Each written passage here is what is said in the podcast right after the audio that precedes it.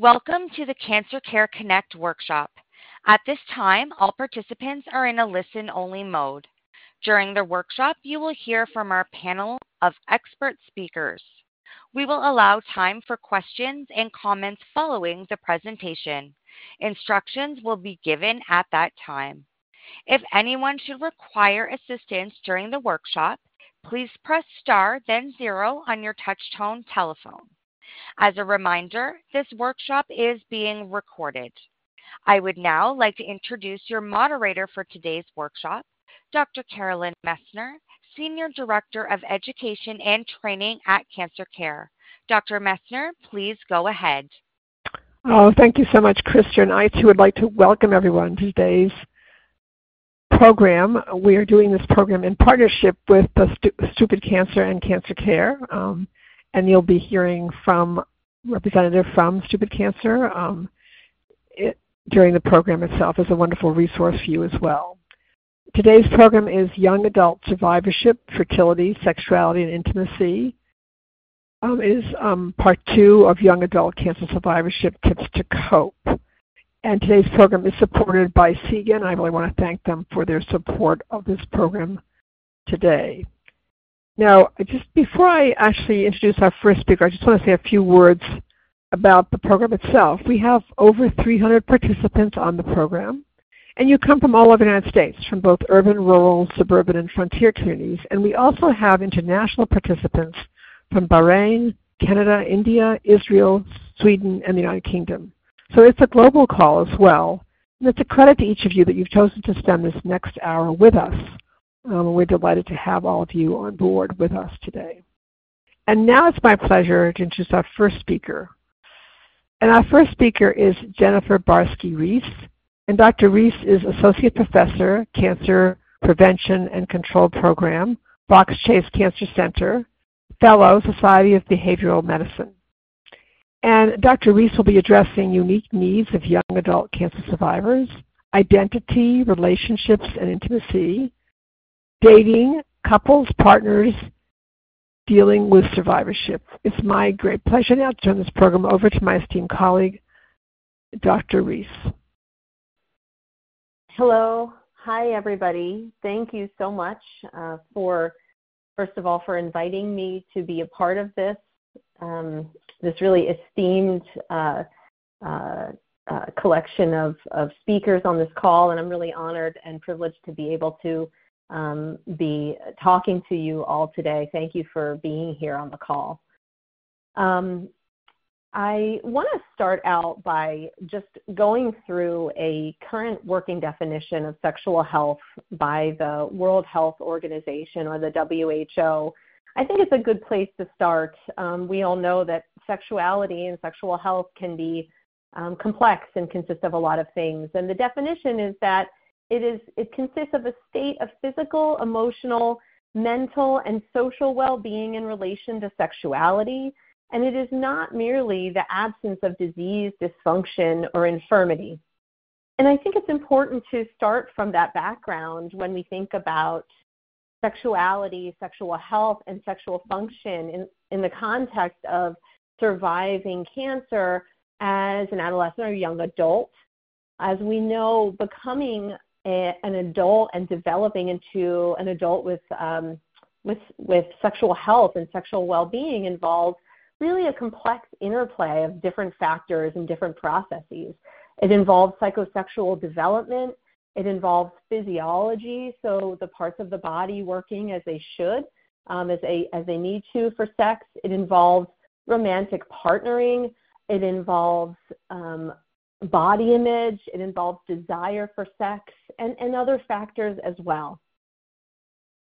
So what does sexual function and the impact of cancer look like for the A Y A, or the adolescent and young adult survivor population? And there have been a number of research studies on this topic in recent years, and there have even been so many studies that now there have been kind of what we might call systematic reviews, or really kind of large reviews that assemble all the data into one place, and we can turn to those and take a look at those. And there was one that was published in twenty twenty-one um, in the journal um, C A, a cancer journal for clinicians, um, by Brooke Shervin and Sharon Bober, who's a speaker on this call, is also an author on that review. It's a good one to take a look at if you're interested. And what we see are that, um, you know, first of all, uh, across many different studies, it is clear that there really can be commonly an impact of many different kinds of cancer diagnoses and treatments on sexual function for young adult survivors. So generally, the range of um, rates that we see for these concerns is around forty-two to fifty-two percent, meaning that these are these concerns and these kinds of sexual problems, or different kinds of sexual problems, are really common. Um, we can see that around forty to fifty-nine percent of survivors report that cancer has had a negative impact on their sexual function. Um, and, you know, the rates that are, are seen across various different studies report uh, similar findings as well. We also see from, from studies that measure sexual function over time that, um, for instance, one study um, found fifty-nine percent of survivors ages fifteen to thirty-nine reported a negative impact of cancer on their sexual function one year after diagnosis. And then this went down to forty-three percent at two years. So I think good news in the sense that um, for, for a number of survivors, their sexual function is improving. But I think you can see also that for many of those survivors, these issues do persist over time. And up to sixty-seven percent of survivors um, that are young adults report sexual health needs. This can, of course, differ by various different factors. Um, there's some data that suggests that female survivors tend to report um, uh, even uh, more considerable sexual problems or impact on their sexual function. There's some thinking that this could be because of um, greater impact of emotional or psychological issues that affect, that tend to affect women more significantly, like depression. Also, body image issues can play a role as well. The types of sexual problems that are experienced by young adult survivors can really be very similar to the kinds of sexual problems that are experienced by cancer survivors across different age ranges. We know that there can be direct and indirect effects of the cancer experience and the treatments. So, of course, the kinds of sexual problems are going to be very tied to the kinds of treatments that are received. Um, we know that decreased sexual interest and activity can be issues, um, problems with sexual arousal. So that could be for, uh, for female survivors, lubrication of the vagina, and for male survivors, um, erectile function. Of course, body image issues, which are going to be discussed later. There can be pain during sex, um, orgasmic difficulties, difficulties relaxing and enjoying sex are very common. And then, of course, uh, decreased sexual satisfaction are, are big as well. And so I think when thinking about how this might affect each individual person, it's important to be thinking about what was the treatment that was received or the surgery, and how did that affect the body? Is there nerve damage, for instance, that happened through radiation or through surgery um, that can affect blood flow to the sex organs? Are there hormonal medications or hormonal treatments that are at work? All of those issues can, can affect sexual function. Um, also, whether fertility and reproductive capacity has been impacted is an important question. So what's unique, though, about uh, how, how cancer treatment can affect sexual function for A Y A survivors in particular, because we know, again, as I mentioned, that sexual problems are common across the age spectrum for survivors, is really being at that certain point in your life that you are putting things together in terms of the life, right? So in terms of relationships, establishing a healthy history of sexual activity, ha- reaching sexual milestones. Um, there's some data that shows that um, A Y A cancer survivors have um, tend to have uh, later first intercourse, and um, uh, and that that can be delayed. Um, also, the idea of having sexual problems like erectile dysfunction or menopausal types of symptoms at a young age, and these issues can be, you know, kind of perceived as older people's problems, right? It's not something that one's peers uh, are experiencing, and that can really make it especially challenging to have these kinds of issues. It's not something that, that you can necessarily talk about with your friends, and they'll be going through something similar um, and talk about it with them. And, of course, the idea of starting a family, having fertility concerns. Um, you know, a lot of young survivors are, are at an early stage in their lives. They may not have selected a partner yet. If they do want to partner with someone, um, they may not have that um, in place. And then, you know, as far as um, relationships go, we do know, first of all, that it's important for survivors to get help with coping with physical side effects of the treatments on sexual function. That can be really important um, in starting out a relationship. There's some good news for A Y A survivors in terms of relationships. So one thing we do see, young adult survivors who are in relationships tend to be doing very well. The vast majority of survivors in, in, in romantic relationships are, are satisfied with these relationships. And we know that, you know, having higher levels of support, feeling supported in that relationship is associated with better relationship satisfaction. Um, and uh, we also do see some challenges in the context of relationships for A Y A survivors. Certainly we see ch- uh, potential for needing help with communication. How, how do I communicate with my partner about the fact that I'm having sexual problems that um, I didn't have before? This is impacting our relatively new, possibly, sexual relationship. Um, of course, that's going to depend on how how um, long-lasting that relationship has been, and how and um, whether it's new, whether it's been around for a while. So um, there's some data that shows that A Y A survivors may have uh, fewer romantic relationships and experience greater distress when the relationship ends. And there's also some data to suggest that higher anxiety and more severe treatment intensity can increase the risk for relationship difficulties. And so that may mean that it's important to address these issues like anxiety and these kinds of things um, as a part of that relationship. Um, of course, negotiating changes in sexual interest can be a problem. If if there is if there are changes in interest in sex or desire, that can be a big issue. And then one of the last things I'll mention is just dating. Um, we know that survivors um, can have an isol- can feel isolated, separated from peers, and it can be really difficult to know when to disclose and how to disclose the cancer history when starting new relationships.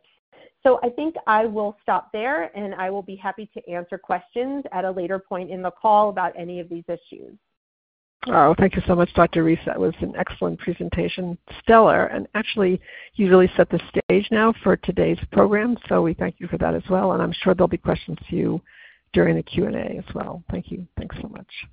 And our next speaker is Doctor Sharon Bober, and Doctor Bober is Institute Psychologist, Founding Director, Sexual Health Program, Dana-Farber Cancer Institute, Associate Professor of Psychiatry, Harvard Medical School.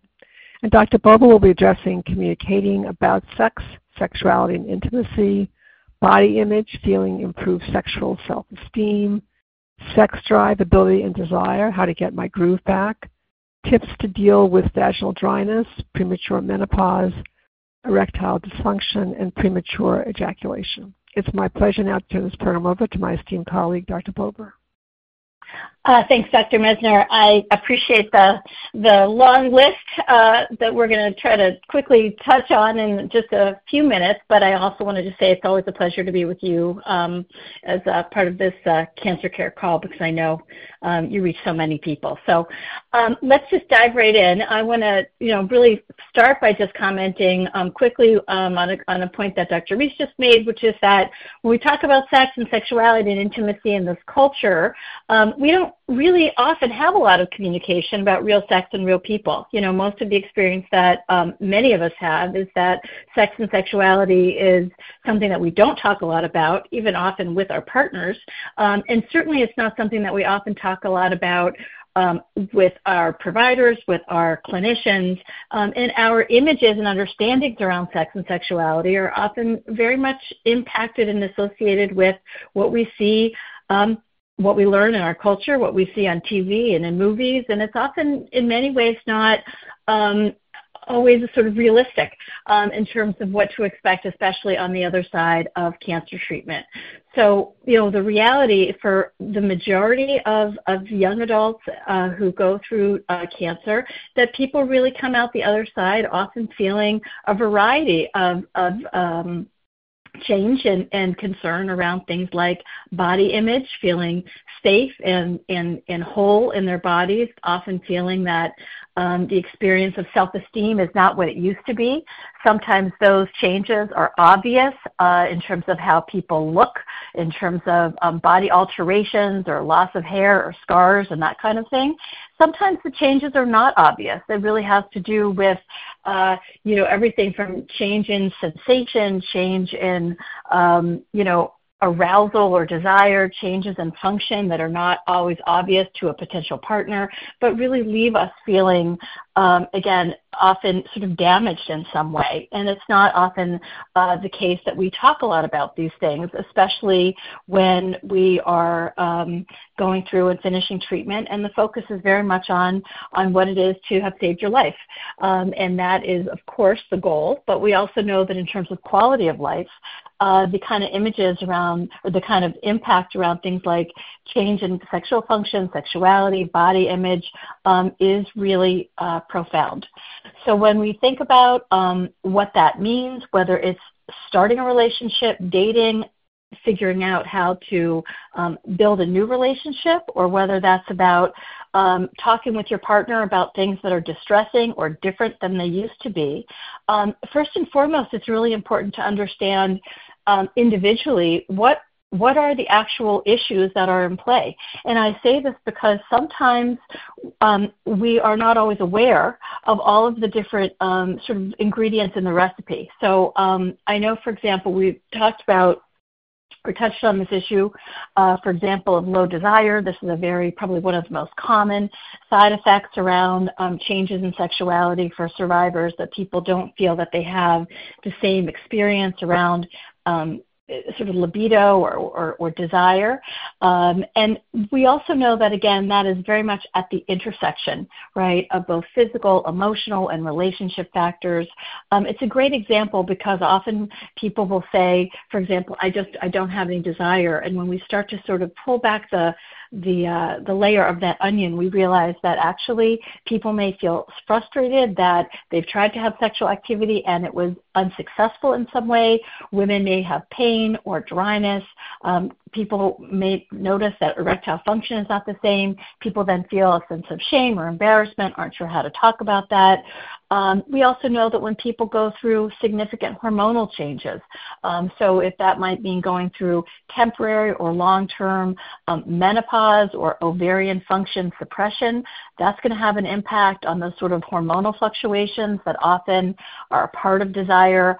Um, if people have a loss of testosterone, um, we know that that's going to have a big impact. So I would say that the first piece for for anyone who's going through this experience is really to be able to do a somewhat of a, an assessment or inventory to figure out what are the things that are different, what is distressing, and then we can start to kind of create a roadmap um, for moving towards sexual recovery. So um, speaking very specifically, um, I want to sort of go back to body image for one minute and just to say that we hear a lot about body image, and I, and I think that the focus is often very much on how people look. We live in a culture where often we are thinking so much about sort of the visual images. You know, you look good in a bathing suit, or how you, you know, how you look at it on a on a on a Instagram photo. Um, but often for survivors, body image is as much about feeling um, comfortable and whole in their body, feeling as though they can be safe in their body and they can share their body without feeling anxious, as it is about any specific body alteration. Um, I would say that first and foremost, we have to kind of reimagine our, our, our whole bodily experience, and understanding that being sexy, being sexually active, being able to give and receive pleasure is not specifically connected to any one body part, but it's really about a whole person perspective. So that's also about having compassion for our body, figuring out how to feel strong, to how to feel healthy, you know, in spite of some of the changes that we may or may not be able to um, completely change. Um, we also know that in general, um, this calls for a new chapter. And this is to say that especially for young adults, where we go through changes that are Uh, leave us in a place that may be quite different than our peers, um, it's really important to start to figure out how you can start sort of a new chapter moving forward. It may not be possible to be able to recapture exactly how it used to be before. Um, when we also think about the sort of the physical changes, I want to talk briefly about both uh, men and women. For young women, Um, the most common issues that we see are typically related to change in hormones.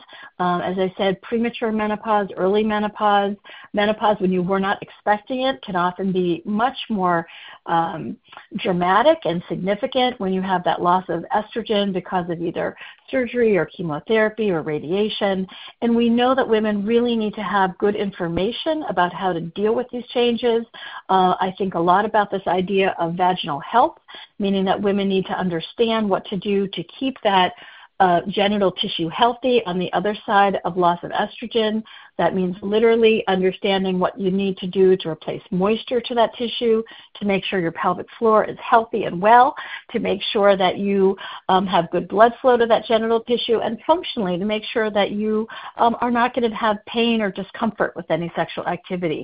Um, we know that anyone who's having um, pain or discomfort will absolutely also um, be dealing with a loss of desire, because nobody's going to be motivated to move forward if that's the case. Um, in terms of erectile function, I just want to say that we have a number of very effective treatments. Um, often most people are well aware of um, the kind of oral medications like uh, uh, Viagra or Cialis, but we also know that we have a number of other sexual aids for men who are dealing with, um, you know, loss or capacity to get a good erection.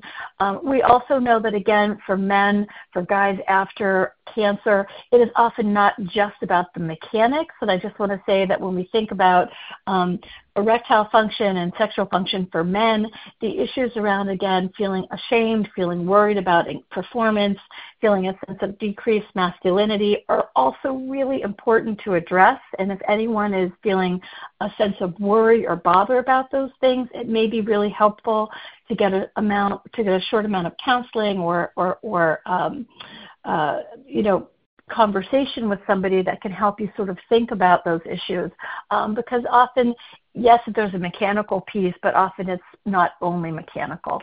Um, in general, I would say that both for men and for women, um, the most important thing that we know is that Um, people often don't get the amount of information they need to deal with the problems they have.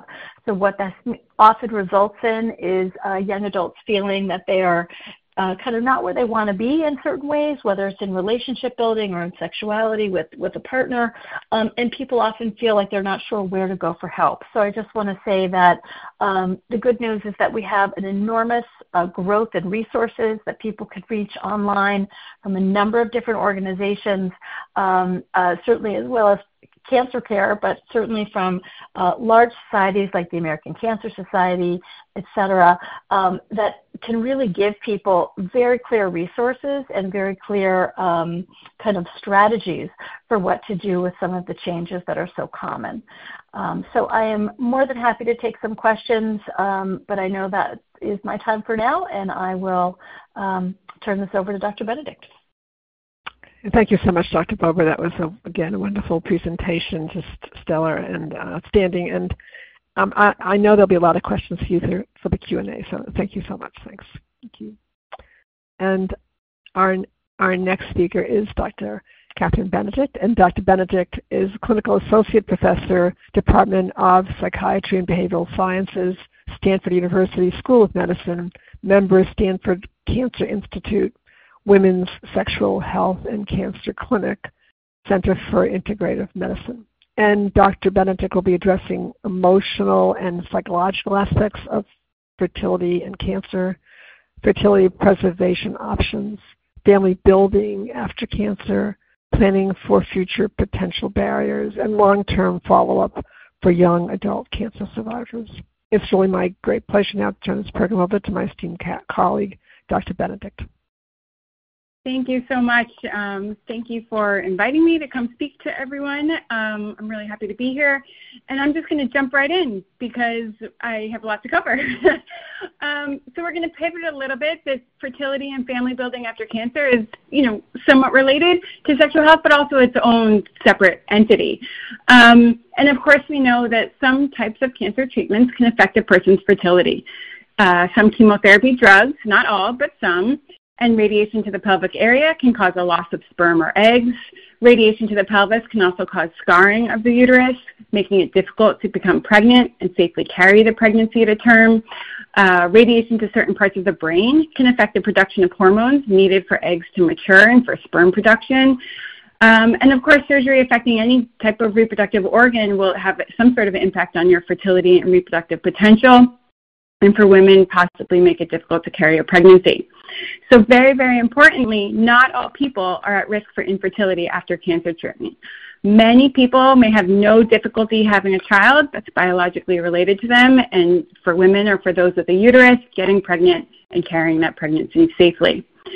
You should be counseled about these risks, the, any kind of risks to your reproductive health, Um, before your cancer treatment begins, and offered fertility preservation options if you're interested. For men or for people with testicles and sperm, this would involve extracting and freezing your sperm. For women or for people with ovaries and eggs, for the most part, this involves egg or embryo freezing. Um, there may also be other options to protect your fertility during treatment, such as taking medications to suppress hormones or modifying the radiation protocol to protect your reproductive organs. Um, And if you're interested in fertility preservation, you should be referred to a reproductive endocrinologist. This is a fertility specialist that will guide you through your options and the procedures. Many times, this doctor will need to coordinate with your cancer care team to ensure you complete it prior to treatment and to just navigate how those visits occur. For men and for sperm freezing, this is pretty straightforward and pretty easy. It's small, a short procedure, um, pretty, you know, pretty simple.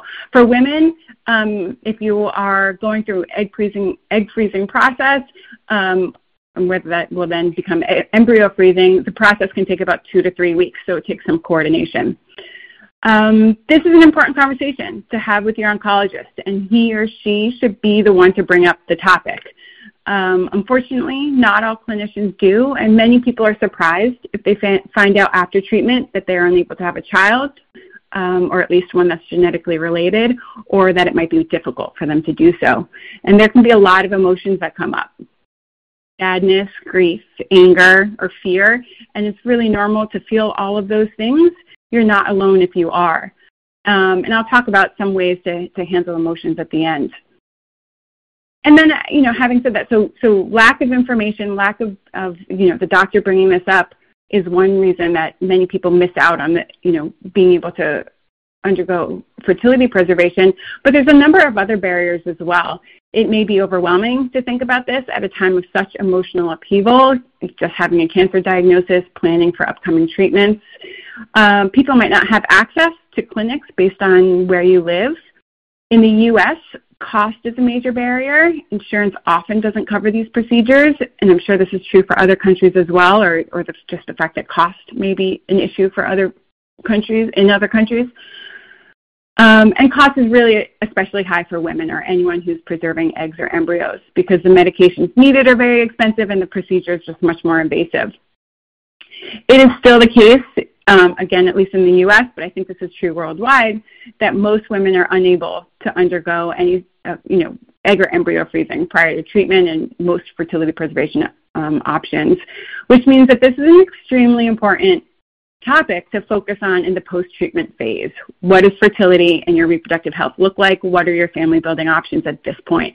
And this is really the crux of my work um, I, because I see huge gaps in clinical care in which fertility is not being talked about after treatment ends, and patients and survivors are left to wonder, what now? What do I do? So so let's think about family building after cancer. If you think that you might want to have a child in the future that's genetic related, genetically related to you, especially if you were unable to undergo any sort of a fertility preservation um, procedure prior to your treatment, it's a good idea to have your fertility evaluated after your treatment's completed. Your oncologist will guide you on the correct timing of when this evaluation should occur. Sometimes your body needs a little bit of time, well, most times, your body needs a little bit of time to recover from your treatments in order to get an accurate estimate of your reproductive health and your reproductive potential.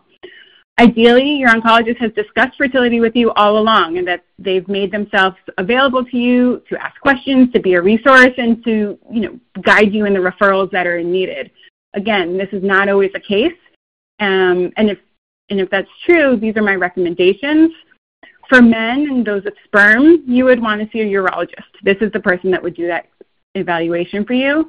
For women and those with ovaries, I think seeing your gynecologist is probably the best place to start. Of course, you can bring this up with your oncologist as well, and they may, may be able to do some tests. But really, your gynecologist is the one who's the specialist in this area.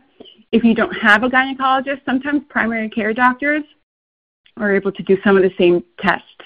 You may eventually be recommended to see a fertility specialist who would do a more comprehensive evaluation. The problem is, at least in the U S, insurance, again, often doesn't cover these visits, and it can be quite costly. So as a first step, I think seeing one of these other specialists, a urologist, gynecologist, or at least a P C P is, is a good way to start. For women especially, undergoing a fertility evaluation is especially important if there was damage to your ovaries that caused a reduction in the number of eggs you may have. This might mean that you are currently fertile, but due to your cancer treatment, you may be at risk for early menopause, in which you would no longer be able to become pregnant using your own eggs. If this is the case, you might want to consider having children sooner than you would have originally planned, or you might consider undergoing fertility preservation at this point now in the post treatment phase to freeze eggs or embryos and use those in the future. So fertility evaluation will give you a sense of your reproductive timeline for women, at least. Um, men, you know, either your sperm production comes back or it doesn't. There's less of a timeline issue. Um, but again, for women, if you might be at risk for early menopause, it would be important to know. Um, but ultimately, there are many ways to have a child and build your family. You may be able to conceive naturally, again, just, or what I call unassisted reproduction, and it may be all fine and, and there's nothing to worry about.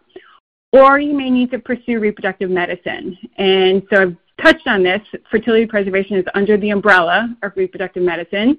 Um, if you are able to freeze sperm, eggs, or embryos prior to treatment, those, of course, are available to you when you're ready. There's no limit on how long they can be frozen for. If you were unable to, um, you might want to consider, or and you are unable to, you know, in the post-treatment phase as well, or there's some damage to sperm production or, or your eggs, um, you could consider donor sperm, donor eggs, or donor embryos. This is a good option for women and those with a uterus who will who still want to experience pregnancy, even if they're unable to use their own eggs. Um, some women can't carry a pregnancy after their treatment. This can happen if your uterus was removed, of course. If you had high-dose radiation to your pelvis, you might be on long-term maintenance therapies in which a pregnancy is contraindicated, um, or if there are any medical issues that make it unsafe. If this is the case, you can have another woman carry a pregnancy for you. It's called surrogacy. In this case, the surrogate would become pregnant with you and your partner's embryo, or an embryo that you create from any combination of sperm and eggs, right, either from you or your partner or a donor, um, and she would carry the pregnancy. She would not be related to that, genetically related to that child. She just carries the pregnancy for you. In the U S, surrogacy laws are different depending on the state you live in, and you'll need to work with an agency or an attorney that specializes in assisted reproductive um, law. Um, and you can, you know, of course, use any combination of donor sperm, donor eggs with your, sur- you know, the surrogacy option. And finally, of course, there's adoption or fostering a child as, as to, to build your family. In the U S, laws regulating surrogacy and adoption, again, vary by state, so it's important to understand the laws where you live. If you identify as L G B T Q plus, there may also be special considerations you need to think of and plan for. Of course, the legal aspects is something to be aware of. But you also have other medical decisions to think about. Um, for example, if you're in a couple and both partners have functioning ovaries and a uterus, you will need to decide who will use their eggs and who will carry a pregnancy, where the sperm will come from. There are great resources to guide you through all the steps and all the decisions to think about that I can provide. I think I'm, I'll be able to provide resources. Um, well, I, we talked about emailing them out. Um, so there are many things to consider when deciding which family building option is right for you. Part of making a good decision is thinking about what you need to feel informed, clear about your values, priorities, and goals, and to feel supported. Religious and cultural beliefs might be important here, and of course, if you have a partner, considering their values, priorities, and goals, and how do you align and how do you compromise if there are differences. The road to parenthood can be long and difficult, especially after cancer. There are a lot of emotions that might come up, especially if you're unsuccessful in the first attempt or experience any kind of setback. It can be incredibly helpful to lean on the people in your life that you love and trust as you go through this process, but it's also really common to feel like no one gets it. No one in your social network understands what you've been through and what you're looking forward to in the future. Um, and it can be helpful to find others who are in the same experience, who are in the same situation, or at least have been. Um, so there are a lot of, or at least several that I know of, young adult cancer groups and organizations that have forums and resources for survivors and couples going through this. Stupid Cancer is a great example of one. It can be helpful to connect with others who get it. It's nice to hear success stories and to learn from others' experiences.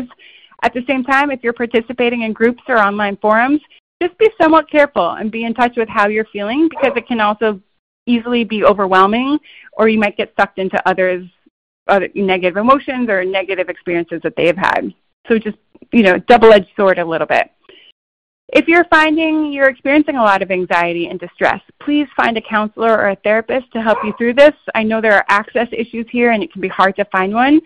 Your cancer care team might be able to assist, or social worker, um, but it can be an incredibly emotional and difficult road, and you want to make sure you have the support. If you're going through this experience with a partner, sharing emotions, making joint decisions, and navigating the process can be exciting. And, of course, it can also be challenging. Make sure you're communicating about your feelings and the plan that's right for both of you, and what you will do if that plan doesn't work out. What's sort of the backup plan then? And that brings me to my key takeaway, which is that it can be really helpful to plan ahead. Even if you don't want to have children for many years, it might be smart to think about your options now and what that would entail so that you can plan and be prepared when the time comes. Cost is a is a big issue that comes up when thinking about that. The costs can be quite high, um, and it might be something you can start saving for now. I think it's also helpful to prepare emotionally, to be prepared of your options and have sort of realistic expectations of what to expect.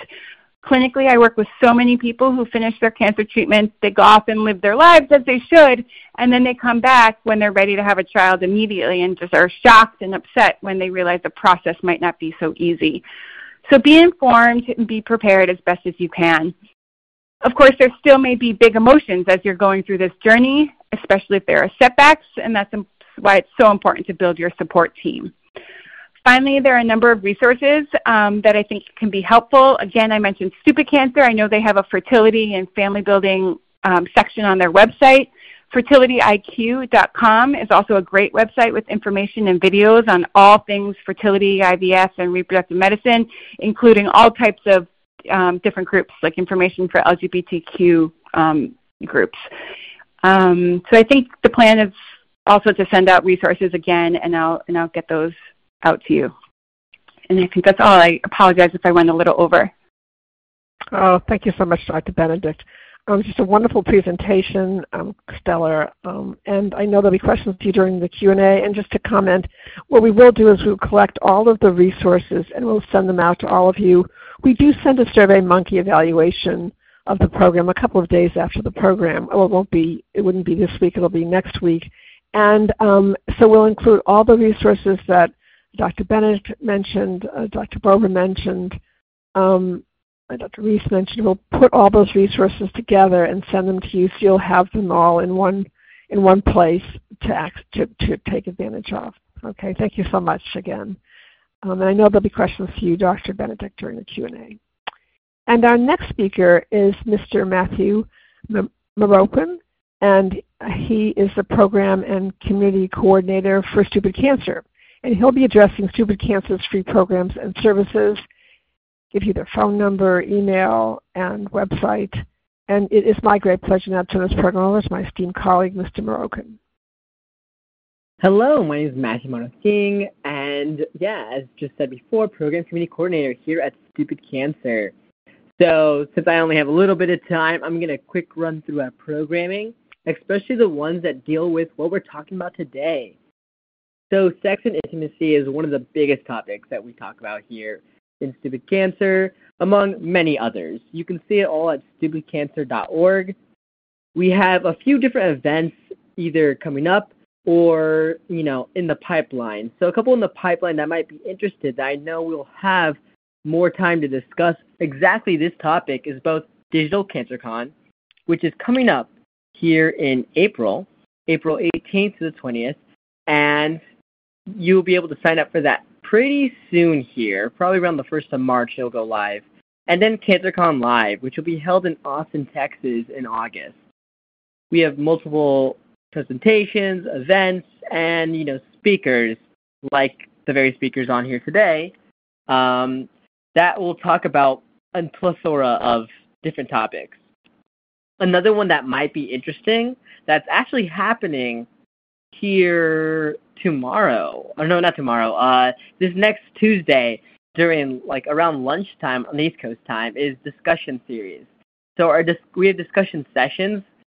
Our February one has to do with dating and relationships, but these vary month to month on what the discussion sessions are about.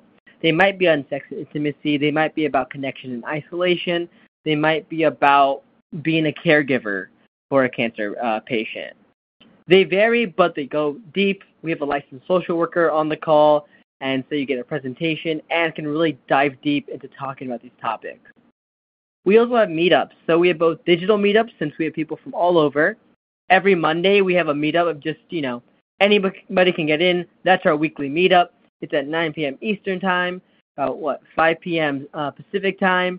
But then we also have a bunch of special uh, digital meetups as well, such as, like, a couple nights ago, we had a game night. We have, like, arts and crafts, painting, et cetera. And then you should also follow all our socials at Stupid Cancer because we have plenty of in-person meetups as well, and those vary depending where we're at.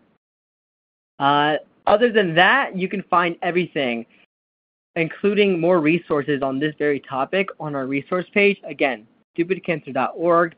We have a whole section with webinars and everything about sex and intimacy, and also a resource guide that goes deeper into it and provides plenty of other organizations beyond just us that have to deal with A Y A, sex and intimacy, among other resources. So that's my time. Oh, thank you so much, um, Mister Marokin. That was a wonderful presentation, and just uh, it's just a wonderful resource for everybody on the call. So.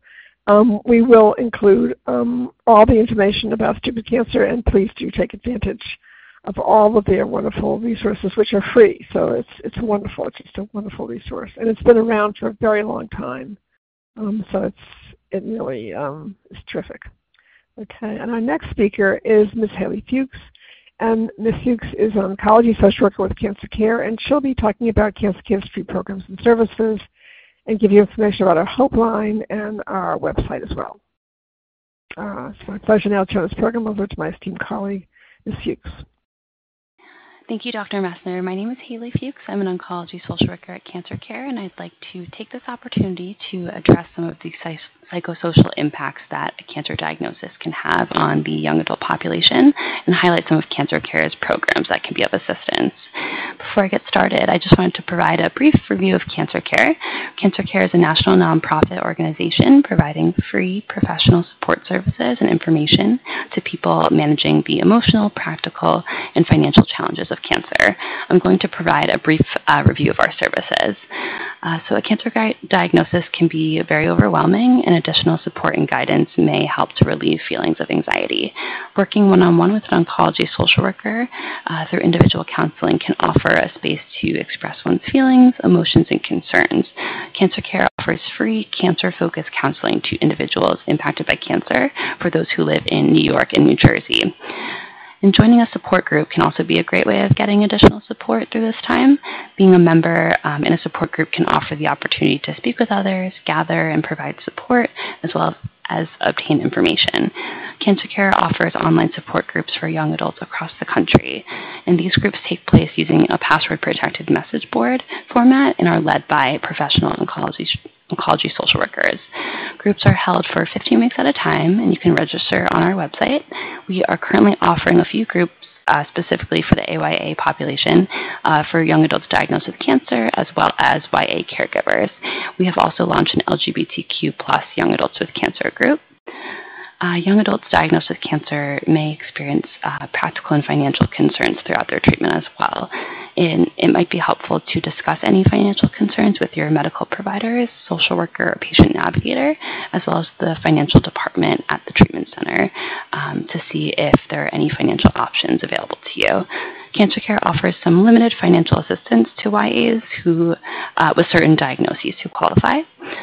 Uh, Cancer Care provides free telephone resource navigation to young adults with cancer, post-treatment survivors, and caregivers. These services are provided by professional resource navigators and oncology social workers and are available in English and Spanish. Uh, resource navigation centers um, on the practical challenges that arise from cancer, and staff provide clients with resources, referrals, and potential financial assistance options. And Cancer Care uh, is now offering an online tool called My Trialist that provides information on clinical trials, answers commonly asked questions, and helps patients find uh, potential clinical trials that may, uh, meet their needs. And finally, on Cancer Care's website, there's a wide array of reading material and information related to young adults coping with cancer. This includes uh, recorded Connect education workshops, Cancer Care Out Loud, the Cancer Care podcast, and multiple publications, as well as stories of help and hope in both general and specific resources. We also have uh, coping uh, coping circle workshops. Specifically, we have um, upcoming A Y A Cancer Care uh, Cancer Chronicles.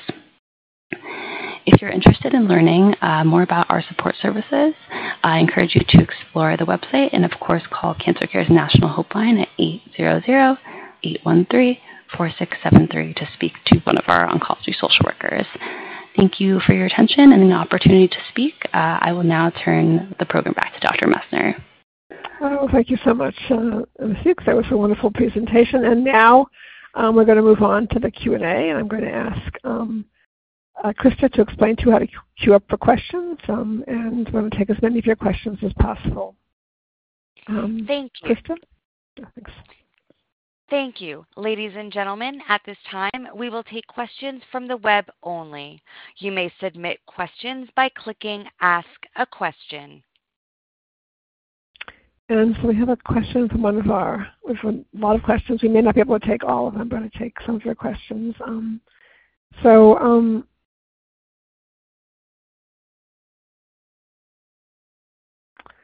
so what do you know, so it's a question, and I'll direct this question uh, to Doctor Bober. Um, what do you know about organizations like Progyny that help with the cost of fertility treatment? Um, Doctor Messner, I'm happy to, to, to speak to that, but my guess is that Doctor Benedict, Doctor Benedict is probably more aware, so uh, okay. speaking about the fertility issues. Okay. Doctor Benedict, do you want to address this? Yeah, my understanding is Progyny is would be through your employer, and so there's some contract between your employer and Progyny to see how many, um, be, you know, how many benefits you cover. Usually, Progyny has a pretty flexible system, and you get um, what they call uh, cycles, but you can divide up that cycle in different ways. So it might cover. I didn't cover this, but I U Is is one type of treatment, um, and that. Is one section of a cycle, so you can kind of divvy it up. Um, they're pretty flexible, but it would depend on what you have um, based on your insurance plan. But they're they're they're great to work with. It's a, it's it's easy to use once you're on board. Excellent. Thank you. Thank you so much. Um, and uh, so this question is for Doctor Bober. I'll start with you anyway. um, can you discuss more about young adults with cancer and relationships? I'm concerned about how different people will view me after I tell them about my diagnosis. But I know yeah. it will be difficult. Yeah. Yeah, no, that's a really common question, and I, I will just say this briefly. Um, if you are starting to date someone, meet somebody, and share that, you know, in some share your cancer experience in some way, and you find that the, the little bit that you share gets you kind of feedback from this other person that they would be either, you know, worried or freaked out or, or not able to sort of want to listen or hear more, um, I would just say that's the shorthand for knowing that you would not want to date that person, right? So, you know, I totally appreciate that, you know, disclosing your experience is probably one of the, ma- you know, is probably one of the most common concerns that all young adults have when they've had cancer.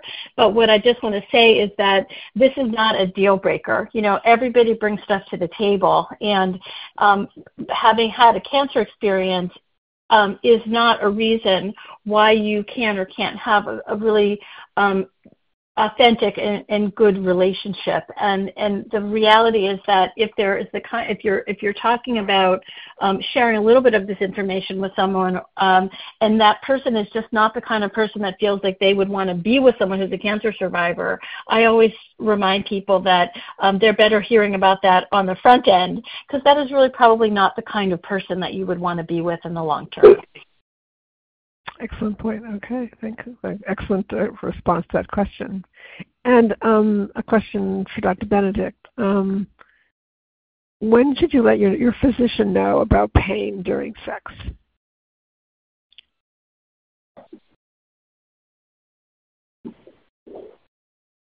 For Doctor Doctor Reese, I'm sorry, Doctor Reese.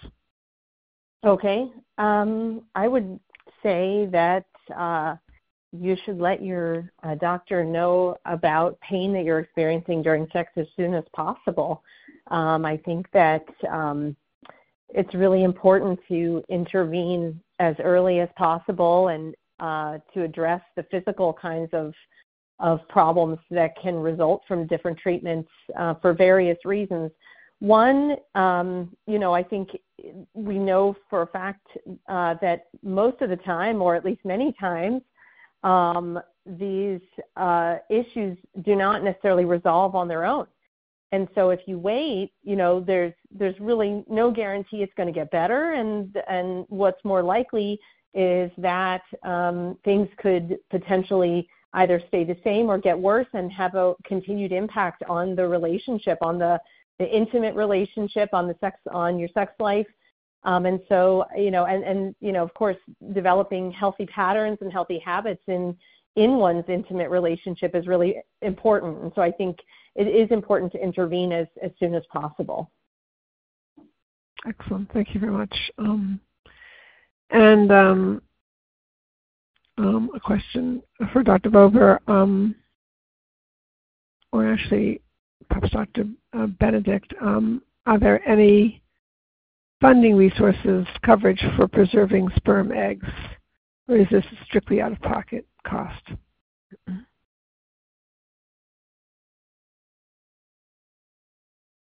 Either Doctor Bober or any of our speakers want to address this. Mm-hmm. Hello? I'm not sure if Doctor Yes. Doctor Benedict, you're on the call? Yes, I've been trying to speak. Oh. Go right ahead. Can you hear me? Yes. Yeah, now we can. Okay, great, sorry. So um, unfortunately, many of the grant programs are often um, for the time of diagnosis prior to treatment, so for fertility preservation. So those are available. Um, hopefully your social worker might have access to them. I'm not sure if Stupid Cancer has these resources. Um, Expect Miracles Foundation has some grants, but if you Google this, there are grants out there. There are Are, there are also other grants for the post-treatment phase when it comes time to either, you know, trying to get pregnant. Um, there are grants for adoption. So um, Fertility I Q also has this information on their website, a lot of grant uh, opportunities. I think they break it up um, and I apologize, this is for the U S-based audience. They break it up by states available, but they're, so please look into those, Google around. Um, there are some available. Usually they don't cover the full cost, but at least it can help, right? And every little helps. And I'll just say a quick um, note on this, if you don't mind. Um, some other common things that people do to cover costs is sometimes people register for their wedding. Instead of registering for gifts, they, they, they ask people to donate to their family building fund. People will do this as birthday, uh, you know, birthday promo, uh, program, you know, whatever you do to raise money. Um, and so you can sort of get creative with how, you know, how do you come up with this? Excellent, thank you. Um, and for Miz Fuchs, um, a question, I do not have a lot of support around me. Who can I reach out to? Yeah, I would say definitely, you know, coming to Cancer Care's website, our online support group we have um, that's offered nationally. We have young adult patients, caregivers, and uh, L G B T Q plus groups. Um, you can kind of meet a community that way through uh, Stupid Cancer as well.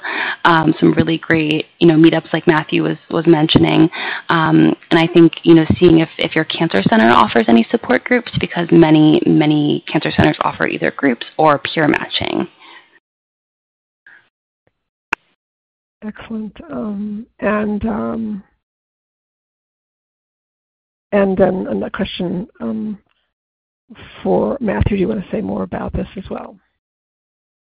Yeah, so I just want to go back another question too. Uh, Stupid Cancer does not offer any grants or funding for everything, but we do have a section of our website that basically lists out everyone who does um, that we know that like works with us. So there's that, and at least for this one, yeah, we don't offer exactly support groups, but what Stupid Cancer's like real mission is, is like we want to make friends. Like that's at the core, that's what we want to do. We want cancer patients and survivors not to feel so alone. So we have plenty of meetups, both digital and in person, that you can join, get into, talk to, and if you want to get more deeper into like talking about what you're experiencing, definitely the discussion sessions is where you want to go. Excellent. Thank you. Um, um, this is a, this has been wonderful. This has been a wonderful program. And so now um, we do have uh, just takeaways. I'd like our speakers to just provide takeaways for today's program. So I'm going to start first with Doctor Um, Reese, if you would just give a takeaway for our participants. Uh, sure. Um, I guess one of my takeaways would be that uh, sexuality and um, intimate relationships can be a really important and rewarding part of life. And, and, you know, to feel comfortable and confident talking to your doctor, talking to your partner about these important issues, um, sweep them under the rug, and to know that it is okay to, to bring these issues up. Excellent. Thank you. Thank you so much. And uh, Doctor Bober? I would generally say that the most important thing for young adults is to recognize that many of the issues that people struggle with related to sexuality and intimacy um, are manageable. There is an enormous amount of help available, but often people aren't either aware of those resources or aware of how to access those resources. So I would say that certainly using um, organizations like Stupid Cancer and Cancer Care um, is really important to be able to figure out um, what are the issues and where to get the help that you need. Excellent. Thank you so much. And, um, and uh, Doctor Benedict? Um, I think my takeaway is that having a child, building a family after cancer is possible. The path to getting there might look different than you had thought prior to your cancer experience, but it's possible. And just to plan ahead, because it can be it can be difficult. There can be more challenges. Um, so if you plan, you're better prepared. Excellent. Um, thank you so much. And Mister Marokin?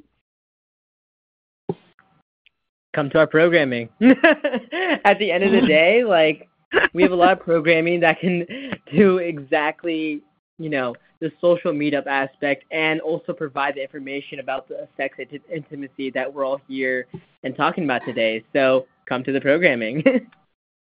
Excellent. Thank you. Great recommendation. And Miz Fuchs?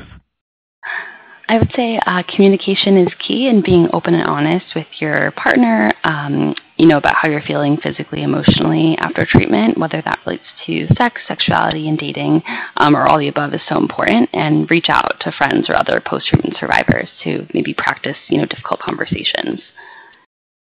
Excellent. I want to thank our speakers. You've been phenomenal. I want to thank our participants, actually, for asking such great questions. Um, and I want to thank actually all of you on the call today. Um, it was a really wonderful, wonderful program today. Um, and it's a credit to all of you, both our participants and our speakers, that we actually had such a fantastic program. However, I do want to acknowledge that we weren't able to take everyone's question. So I do want to comment about that. For those of you who have a question that you were able to ask, for those of you who have a question in queue or one that you'd like to ask, please take all your questions back to treating healthcare team. Remember, your healthcare team, they do know you're the best. They know um, about you um, in terms of they have all your records, they're, all your records in front of them. And they are um, people that you can ask for information, um, and that's really important. You also should take advantage of both Stupid Cancer and Cancer Care, and we're also going to send all of you a list. Um, a significant list of resources that you can reach out to as well. So most importantly, as we conclude the program today, we would not want any one of you to feel alone. We want you to now know that you're part of a community of support, and we are here to help you. And there's a lot of help out there for you. So please keep that in mind. And I, with that in mind, I want to thank you all for your participation today. And I want to wish you all a very fine day. Thank you all. Ladies and gentlemen, thank you for your participation. This concludes the workshop, and you may now disconnect. Everyone, have a great day.